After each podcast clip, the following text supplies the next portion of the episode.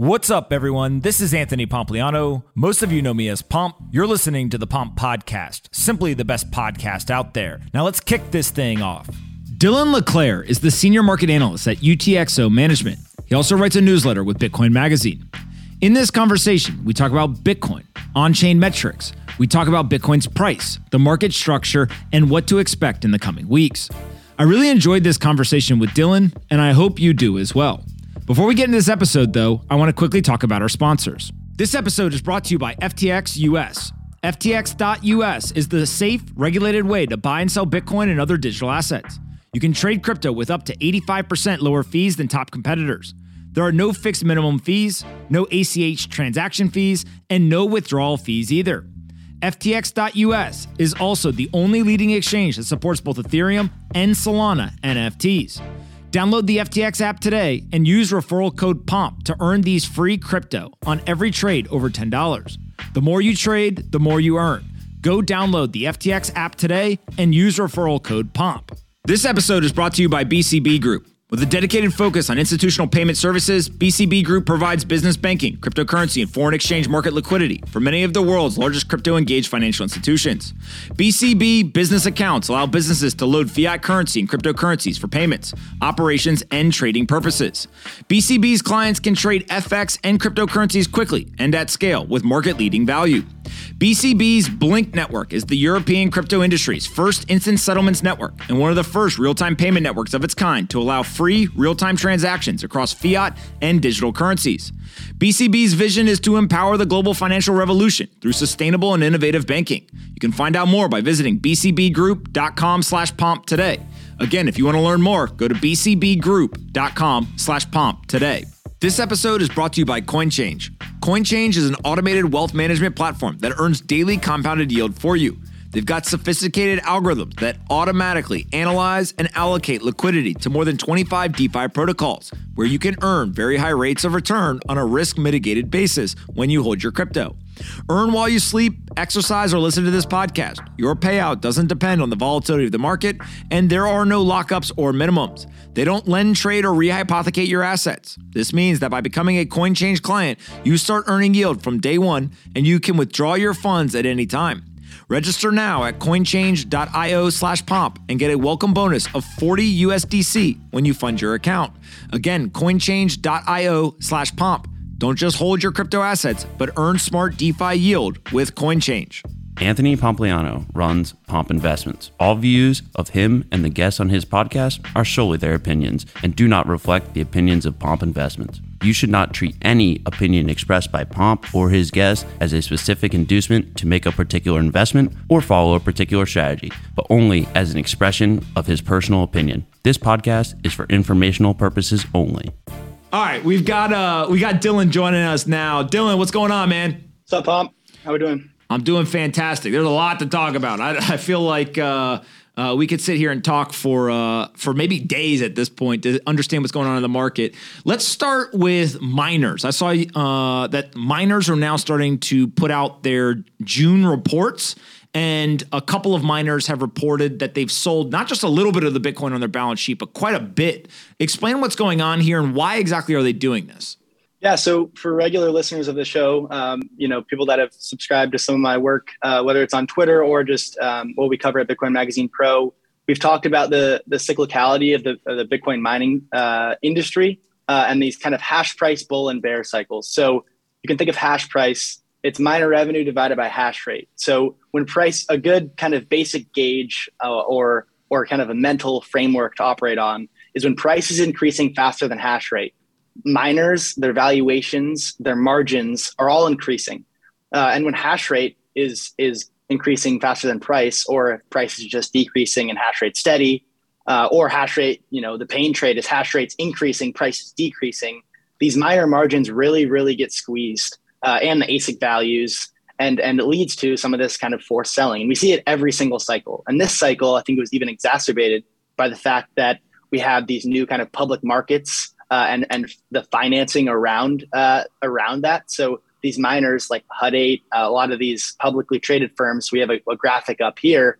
Uh, this is the the performance of all these publicly traded miners since the all time high of Bitcoin, and they've all underperformed Bitcoin itself. Uh, and there's a reason for that.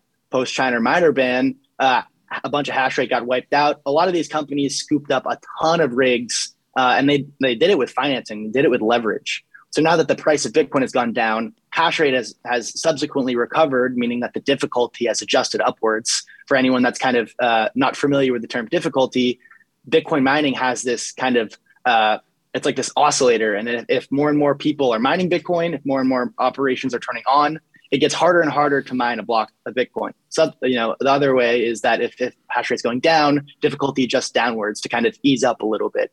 And so since, you know, all that difficulty has, had just continued to ratchet up, it's getting harder and harder to mine Bitcoin, more, more costly rather, uh, at the same time the price is falling. So you're seeing a lot of these operations start to puke up and, and cover their, their loans. Uh, and that's leading to just kind of cratering valuations and, and uh, you know, equity market performance. So when you see this happening, is this something that we'll understand when it's over?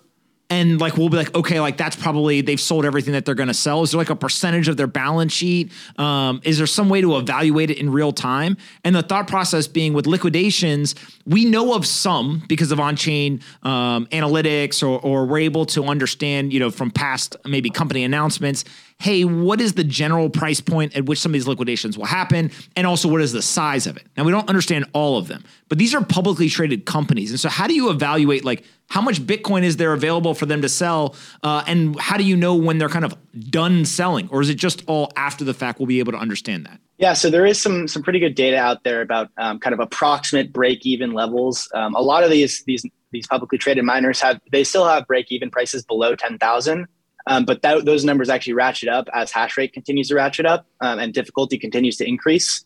Um, so my kind of base case is that we see a new all-time low in hash price, right? So that that miner uh, revenue divided by hash rate, uh, and and basically the, the all-time history or the you know the trend in Bitcoin is hash prices going lower forever, essentially. And what you see are during these bull markets, there's these kind of these gold rush periods where price dramatically out, outperforms hash rate, and it's just it's so hard to actually source and um, kind of uh, engineer these new ASIC machines and, and get them out and get them plugged in. The infrastructure takes a lot of time. So there is a lag between kind of that bull market, that golden period of profitability, and you know where these miners really get squeezed. We've seen it cycle after cycle. I think what you're really, you know, what to look for is you can monitor the hash rate, you can monitor the the kind of the moving averages of the rate of change of that hash rate. When you see a lot of that really start to fall off, that basically means that a lot of these a lot of these miners, these operations are, are seeing kind of immense pressure. But the beauty of Bitcoin is these machines don't just turn off forever. They're sold, they're liquidated. The, the inefficient miners have to sell their holdings, and what happens? Someone else with a cheaper power source, cheaper energy, and, and you know uh, better, more well capitalized, they scoop up the miners, they plug them in, and they continue to hash. And and they also get the the benefit of difficulty ratcheting down, right? So uh, I think there is still, uh, you know, a period ahead of us where these miners are really going to get squeezed. They're going to have to be selling a majority of their stack. There's no longer a period where miner margins, uh, you know, their, their profit margins were 80, 90% in the bull market. Uh, and because of that, they had just absolutely tremendously outrageous valuations. Uh, that period is over. Uh, and it's kind of really just every man for themselves at this point. Um, some publicly traded miners, I believe, probably won't make it to the other side or, or they'll be acquired uh, and some will continue to thrive. They'll continue to build, and they'll you know they'll be tremendous performers uh, during the next bull cycle. Uh, but I think you know that takes time. When you take a look at uh, something like hash price, explain what hash price is to everyone, and then we can pull up this hash price percent from cycle low, and you can explain what this is showing us. Yeah, so hash price, it's miner revenue, daily miner revenue. So we can see, you know, around approximately 900 Bitcoin per day uh, are mined. Um, and then we can just multiply that out by the, the current price and then divided by uh, just uh, average uh, hash rate. So uh, using a daily hash rate isn't really useful because it's so, there's so much variance. But just say you know take a seven day moving average of hash rate. Uh, it's it's a pretty it's a pretty reliable indicator of where the you know wh- what that rate is, and because of that, we can come up with this hash price, uh, this this kind of calculation. And it's a rough estimate, and obviously every miner is different, but this is basically kind of showing you uh, miner profitability. And this is in logarithmic scale. So uh, if you want to zoom in on that chart a little bit, uh, hash price is, is basically going down forever in a tremendous fashion. It's almost like the opposite or inverse of, of Bitcoin chart as hash rate continue, as hash rate continues to just increase and that block subsidy continues to get cut, right? First, there was 50 Bitcoin mined every block. then 25, then 12 and a half. In May of 2020, that went to 6.25. Somewhere in 2024, that'll go to 3.125. Um, and obviously, there's you know a variable uh, amount of fees that are being paid uh, to compensate miners as well. But we can see here that these bull markets, right? If we look at the hash price cha- uh, kind of uh, increase from its all-time low during bull markets, this is kind of that that gold rush visualized, right? So any miners, any capitalized miners that make it through the bear, they rough it out. They're barely profitable. They squeak by, but they're still they're still hashing. During that next bull cycle, that's where they're kind of you know that's where you reap the rewards. And so now we're we're kind of in one of those periods where hash price is is just flirting with an all time low. Its all time lows around seven cents per terahash. Right now, it's about uh, eight point uh, six cents per tera per terahash. So we're going to see another low. Uh, it's going to get even kind of squeezier for these miners and their margins, uh, and and the strong will survive, but the weak, you know, probably get wiped. When you look at something like the US dollar, uh, which obviously is a part of some of these price movements and, and, equations, the US dollar continues to go higher and higher. It's at a 20 year high now. Um, why, what is happening? Is it just that the dollar strengthening against uh, other fiat currencies on a relative basis, or is there something else driving a lot of this? Yeah, it's, it's somewhat paradoxical, right? Because you're feeling all this inflation. You know, it's like the dollar, the purchasing power of the dollar is less and less. But how is the dollar at, at you know 20 year highs? And what's happening is it's kind of this max pain scenario of super high consumer price inflation, um, kind of due due to a shortage of, of commodities. Obviously, the Russia Ukraine conflict, a bunch of different variables, uh, and and a lot of it, it has to do with energy, right? Um, at the same time, the Fed is coming in and saying, "Hey, we need to tighten to stamp down this inflation," uh, but they may not have the right tools because it's more of a supply shortage uh, um, that's causing the inflation. But uh, because of the dollar, because of the, the, the USD as the world reserve currency, uh, and because there's so much dollar denominated debt out there, what we're seeing is just this this huge move higher in the dollar against other fiats. So uh, the ECB, they're, they're having to support the weaker countries in the European Union um, by, by uh, stamping down spreads in, in the bond markets. The Bank of Japan is, is embarking on yield curve control. Like these are the, I believe, the second and third biggest currencies in the world, and they're still easing, and the dollar, the Fed is tightening. So you're seeing the, the Dixie, the dollar currency index, screaming to new highs. And on a shorter term time frame, you can see Bitcoin, the Nasdaq, uh, risk assets. They trade almost, you know, tick for tick with dollar strength um, and actually are inversely correlated. Um, and so this is this is kind of a barometer of just how risk off everything is. And um, you know, that probably ends with the with the dollar a lot higher uh, than it is before the Fed has to come in and and really kind of bail out the world, um, which is which is kind of what's happened with every recession over the last two decades or so. When we zoom out a little bit more, uh, the next chart we have here is the uh, U.S. dollar index, but it goes all the way back to early or uh, late '90s, and you can see that uh, again since the early 2000s we haven't seen these levels. Is it something that we can take as a lesson from the late '90s uh, to today with the dollar currency index? Yeah, I just wanted to kind of give a more zoomed out view. Um, obviously, you know, 21, 2021 to 2022, uh, it's, it's rapid move up, but we're seeing on a, on a long term time frame the same kind of thing happen. Uh, it's higher than it was during the great financial crisis, uh, and it's approaching kind of uh, that the top that it reached just before the the dot com bubble uh, and, and all of that pain as the dollar kind of soared higher as as risk was also selling off. And so, you know, no like TA here, I think is really all that useful, but just understanding the the big picture and that the dollar uh, is this kind of like Brent Johnson refers to it as this global wrecking ball for, for risk assets. And the higher this goes, the more that the global economy just gets kind of thrown into a recession, uh, and the more that risk assets crash in price. Uh, and, and ultimately, it leads to kind of a credit contagion event. It's it's essentially a short squeeze is occurring on the dollar, and the short position that everyone has is dollar denominated debt. So what do they do? They liquidate their assets to pay the debts, and that's why risk assets fall in tandem with the dollar going higher. Um, and so this is kind of big, big picture.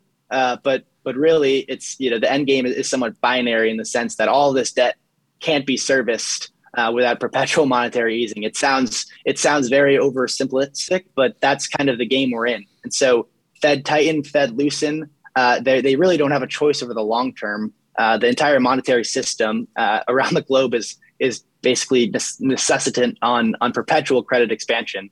Uh, but we're just kind of in one of those deflationary periods of credit contraction where where you know everybody's kind of scrambling for a chair. And so th- this leads us to uh, kind of these triple B credit spreads obviously are increasing, which I know you've been spending a bunch of time taking a look at. What, what do you expect to happen next? Like, what turns this over? Is it just going to continue to increase higher and higher over time uh, until there's something that breaks, until the Fed pivots? Like, what pulls this back down? Yeah, so I mean, I'm not a I'm not a corporate bond expert by any means, um, and and not really diving into the specifics of of what companies need to refinance, but really uh, you know, U.S. equities have been the best performing uh, equity market since the great financial crisis, and it hasn't really been close. Uh, and it's been a lot. A lot of it has had to do with the cheap capital that was available, and and these corporations levering up and buying back their stock. Uh, and you know that was a huge, huge driver, right? So you're seeing uh, triple B credit spreads. There's a you know trillions of dollars of, of triple B uh, debt, corporate debt out there. Uh, this is the, the corporate credit spread is essentially uh, the the yield on top of the treasury market. It's kind of like a, a, risk barometer, a risk gauge. And so when these when credit spreads blow out, it means that you know there's there's some trouble in the bond market. And so I think honestly, the Fed is is purposefully embarking on this. They're they're they want risk to sell off. They want inflation to come down, and they're doing that by de- by destroying demand. And they're doing that by by crashing asset prices. It's somewhat crazy that we're we're living through this, but but ultimately, I think this goes a lot higher uh, and we're seeing, you know, whether it's, I don't think it's the banks or subprime this cycle. And I don't really think anyone knows what the, you know, kind of canary in the coal mine might be. It might even be somewhere, you know, in the crypto contagion that kind of breaks this this wealth effect. It's certainly, you know, a three trillion dollars to or under a trillion dollars today is is, is meaningful. Uh, but I think ultimately we're going to see credit spreads uh, continue to soar higher, volatility in the bond market and equity markets, uh, and until that demand destruction really comes in. And I think the Fed is is going to have to respond in a powerful way because there's there's really no way this this train crashes in a soft landing type of way. When you see uh, the eurodollar futures, the Fed funds rate implied for December 2022 uh, starting to come down. Um, and you've got the difference between December 2022 and December 2023 also dropping. What what is this telling us? Yeah, so Eurodollar futures, um, it's it's not uh, has nothing to do with the euro. It's it's more so uh, Eurodollars originated because it was uh, time deposits offshore, so not U.S. banks, not domestic U.S. Uh, banks, but actually European banks that had uh, dollar deposits. So this Eurodollar futures market essentially arose as as kind of a, a Fed funds rate futures market. So this is a, a CME product. It's it's onshore, but it's really just a Fed funds futures market. That's that's what Eurodollars stand for. And so we can see, uh, you know, there's live traded and there's there's real big time liquidity here. You know, some of the biggest funds and risk managers in the world are hedging their their interest rate bets, hedging uh, on the Eurodollar futures market. Uh, we can kind of get an implied uh, Fed funds rate for for future dates. So the uh, December 2022 is at uh, 360 bips, 3.6 percent. That's down from the high of around 4.14 percent. Uh, so it's it's come down almost 45 bips. But the real key, and I think the most interesting thing about this is if you monitor the difference between the, the December 2023 and the December 2022 Fed funds rate, that implied rate. Uh, and for all of 2021, for all of 2022, up until uh, you know, I think the middle of June, we saw it was a positive spread. So the market's expectations, again, like the one of the bigger markets in the world for hedging interest rate bets or just speculating in general, uh, expected that the Fed funds rate would be much higher in 2023 than it was in 2022 at the end of year. Now that's fallen dramatically and is now 74 bips lower in, in the at the end of 2023. So this is you know everybody saying when Fed pivot, when Fed pivot, uh, not calling it, and, not, and certainly this could reverse. But this is the market. The lower that the equity markets go, the higher that the dollar goes. The more that you see kind of trouble in, in emerging markets around the globe, and the more that you see you know, kind of currencies crashing against the dollar, I think there's going to be more and more pressure on the Fed to ease up a little bit. And hey, you know, tightening tightening to 400 bips and the Fed funds rate is going to cause a whole lot of trouble. And I think the market's just starting to realize that. Uh, and I, you know, this will be one of the things that I monitor into the future. When you start to think about how this affects uh, kind of the Bitcoin and crypto market, uh, there's obviously a macro impact for sure, uh, but there's also some things around uh, the nuances of the industry itself. Uh, we've seen contagion uh, throughout the market. We've seen asset prices crashing. We've seen a ton of kind of chain reactions. What's your general feel for where we are right now? Should we still be worried about some of this contagion? Should we be worried about future failures of businesses or of assets? Uh, is there a little bit of a lull and, and relief, and everyone can kind of take a deep breath, uh, which may be in contrast to what happened over the last three or four weeks? Like, how are you feeling about it, and what are you thinking at the moment? Yeah, so I mean, certainly we've seen a lot of pain. Uh, it's there's been almost no relief for the longest time, just just consolidation and straight down. Um, and actually, one of the more kind of worrying things from just uh, analyzing trends is that you know Nasdaq, S S and P 500, Bitcoin correlations have been very positive for all of 2022 uh, to the downside and upside. And, re- and in recent weeks, we've seen that correlation, that beta, uh, really intensify on downside moves and in upside moves Bitcoin is just just kind of you know laid flat. It hasn't really responded too well. I think uh, because of all of the kind of contagion, because of all of the risk off, because of all the the off balance sheet debt that no one really knew existed, you're seeing a lot of risk managers from the legacy world that you know even if they think, hey, this is this is really really cheap, Bitcoin is here to stay. You know, they're getting a tap on their shoulder from their risk managers, from their senior guys at, at the funds they work at. They're saying, hey, we can't touch this right now. The market's very very illiquid. It's, it's moving up five or you know, 5% or down 5% just on, you know, a $500 million in the futures market. It's, it's too illiquid for us to take a, take a sizable position here. And we need to cut risk in general. So I think that's one. Uh, the second is that, you know, miners are going to continue to face some pressure. There will be kind of an, uh, a, a full style capitulation and transfer of, of coins and ASICs from, from weak to strong hands. That's in the process of occurring. It's obviously, it's obviously started today with say a, Core Scientific selling 86% of their Bitcoin holdings over the course of June. And I think the next is that you know there's a big lesson here in the in the crypto world broadly. Uh, and one, not your keys, not your coins. That's been repeated ad nauseum, and I think a bunch of people understand that. But two is I think some of the marketing um, from from these lending and, and yield uh, desks and companies around the space uh, in terms of like advertising it as a savings account when really, uh, you know, they were taking deposits, rehypothecating, uh, and and chasing yield through kind of various ARB strategies, various uh, fund, uh, you know, giving their funds to hedge funds and et cetera. I think that uh, in in terms of uh, having a lasting and, and effective business strategy, I think that needs to change. And and obviously, you know, yield and and financial services aren't going anywhere, but it needs to be advertised more clearly to consumers other than just fine print because a lot of people thought they were just saving their bitcoin and getting an interest rate like they do at a bank but ultimately the risk-free rate of bitcoin is 0% and any other yield on top of that requires some risk premium and then ultimately there's risk being taken. So i guess that's my like my three main takeaways here. Um, i expect bitcoin to kind of chop around uh, and kind of an accumulation phase for a while. And if we do see kind of a, a everything correlation to one event, which I suspect is still to come in the legacy market, Bitcoin will see some downside pressure.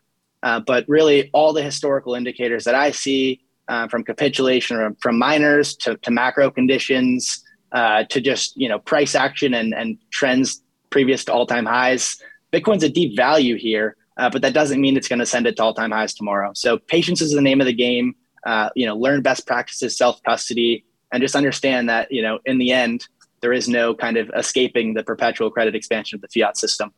So when you start to look at uh, maybe what the fallout is, or, or, how the industry will mature over time, uh, I'm going to throw out two or three ideas. You tell me whether you agree or disagree with each one of them. The first is around disclosures. Do you think that we will see more requirements around disclosures, or it will continue the way that it has been over the next, you know, five years or so from a regulatory standpoint? I think regulation is definitely coming. I mean, I'm not a I'm not a a, a, huge fan of of everything the SEC does. I'm not one that calls for you know regulation or you know people to be you know like the SEC to get involved in in every such you know little little project or thing. I'm I'm more of a kind of a, a libertarian by uh, or or like you know kind of an anarcho capitalist, but. I think there are, were a lot of people that got hurt and didn't understand risks they were taking this cycle in crypto broadly. Um, so regulation is definitely coming. Uh, Gary Gensler is, is, wants to get in and, and kind of regulate all, all these crypto exchanges before a spot ETF is launched. That's very clear. That's also kind of the market overhang here is that great GBTC has uh, 650,000 Bitcoin approximately, uh, and those GBTC shares are trading at a 30% discount uh, on the kind of the OTC market. So that's a very big overhang for the spot Bitcoin market. uh, and it's one of those kind of things that probably needs to be cleared before before next cycle. Um, so regulation is coming. I think disclosures are are good, um, especially in kind of the, the altcoin world. It's it's very clear to me and, and very clear to regulators that Bitcoin is a commodity. Um, it's you know I don't know about all these other uh, altcoins or projects, uh, and I'm not really here to say. Uh, but I think you know Bitcoin is is far and away it's separated itself from the field there, and I think you know that that clarification and that regulatory uh, kind of clarity is is something that's that's ultimately a good thing over the you know over the course of the next five years. Next uh, topic: Bitcoin mining will hit a death spiral. Agree or disagree? uh, I completely disagree there. Um, anybody that's studied the protocol in depth has, understands uh, the cyclical nature of this market, understands that understands the, the difficulty adjustment, and understands basic economic incentives. Um, there's a bunch of people in the world that hold Bitcoin and have a vested interest uh, in in in acquiring more, as well as you know sending it around because uh, there is a fee market. There will be a fee market. Uh, it's not completely robust now, but um, because Bitcoin as an asset is in demand, there will be people that want to pay to transfer it around, and there will be an economic incentive to mine it. Uh, you know, what's hash rate in 10 years? No one has any idea. But there will be somewhere in the world that has wasted energy with probably a, marginal uh, cost of zero or negative, right? You can sometimes you can get paid to take it off people's hands, and so those ASICs will will transfer to wherever uh, jurisdiction or location they can find the cheapest energy, the wasted energy, uh, and mine Bitcoin profitably. Um, because some inefficient miners have to unplug and have to sell their holdings, changes absolutely nothing about the fundamentals of the protocol or how it operates, uh, or the you know the genius economic incentive kind of feedback loop that Satoshi engineered. So, uh, yeah, Bitcoin is is mining is not going to be in a death spiral, and and people that champion that idea are are a little bit confused, I believe. Grayscale will win their lawsuit against the SEC, and GBTC will be converted to an ETF before the end of the year. Agree or uh, disagree? Uh, no, no law experience whatsoever here, but I disagree. Um, I think we have a little bit of time ahead of us. Um, you know, wish wish Barry the best of luck. Uh, you know, wish GBTC holders the best of luck. But uh, it seems like there's, especially with everything that's transpired over the last, you know, uh, two months or so, I think there's there's definitely some more regulatory, uh, more more regulation coming, uh, and because of that, any any GBTC ETF conversion will be halted. For you know whether, whether I think that's a right move or not is another kind of question or story. But yeah, I'm not too optimistic about a ETF in 2023. Or I'm sorry, 2022.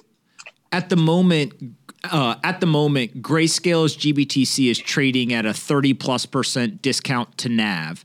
Uh, is it a better idea if you want Bitcoin exposure to buy Bitcoin or do you buy GBTC? And not so much from a financial recommendation standpoint, but in terms of how you think through the pros and cons of direct Bitcoin exposure versus maybe a 30, 35% discount uh, in the GBTC structure.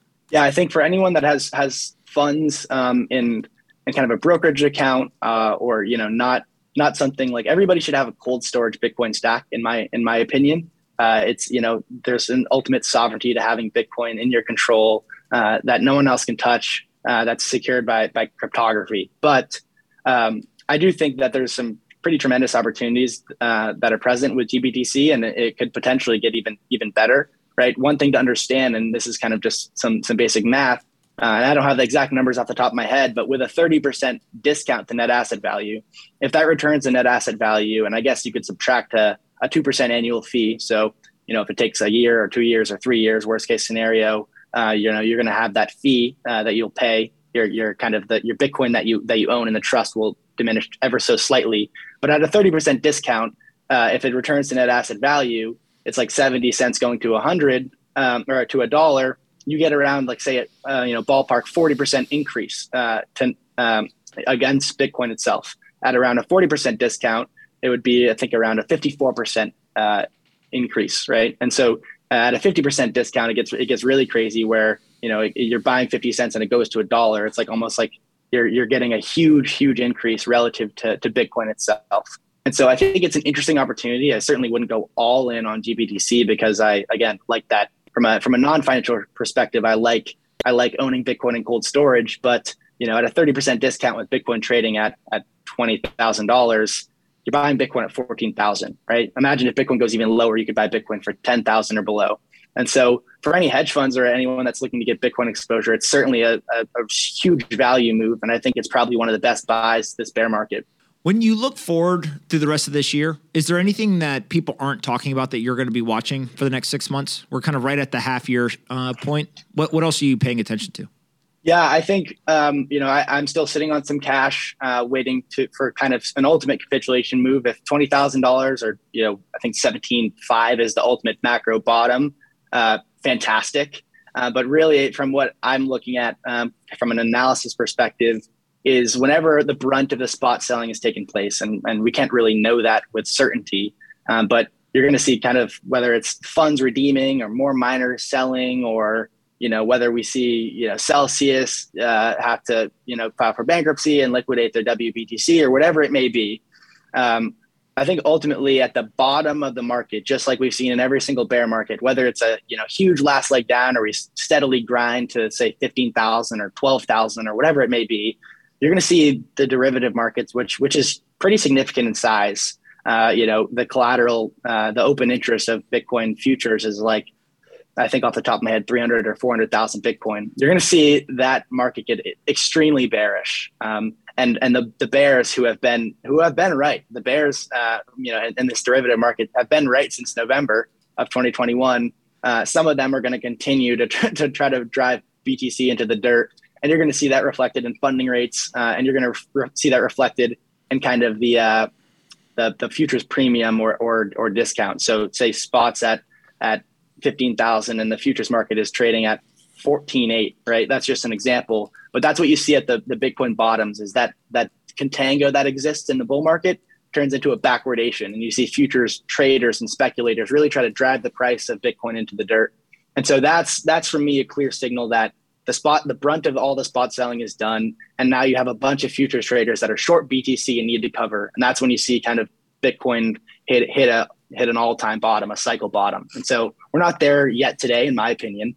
Uh, but that's one of the things that I'll probably be looking for from a from a you know uh, investor and a you know somewhat of a trader's perspective. I love it, man. Where can we send people to find you on the internet or uh, sign up for uh, the newsletter that you guys put out? Yeah, uh, you can find me at Dylan LeClair underscore on Twitter. Uh, we kind of we we mapped out a lot of the, the craziness that's happened over the last couple months in our contagion report uh, for Bitcoin Magazine Pro. Uh, so you can find that at bitcoinmagazinepro.com. It's a PDF. We put a bunch of work into it. It's pretty beautiful in, in our opinion. So check that out and appreciate you guys giving me the platform as always to come here and, chat. Listen, you can come whenever you want. If you keep teaching us things, you're you're welcome whenever. we should be thanking you, not you thanking us. So, uh, all right, man. You have a great rest of your week, and we'll see you again uh, next Tuesday. Cheers, guys. All right, later. Thanks so much for listening to today's episode. I really hope you guys enjoyed this one. Make sure you're subscribed on Apple, Spotify, or your favorite podcast player. And if you're looking to try to transition to get a new job in the Bitcoin or crypto industry, we've got you covered. Head over to pompscryptocourse.com. We've developed a curriculum with the top teams across the industry. It's a three week intensive training program with over 50 events packed into that three week time period. Go to pompscryptocourse.com to learn more, and I'll meet you guys for the next episode.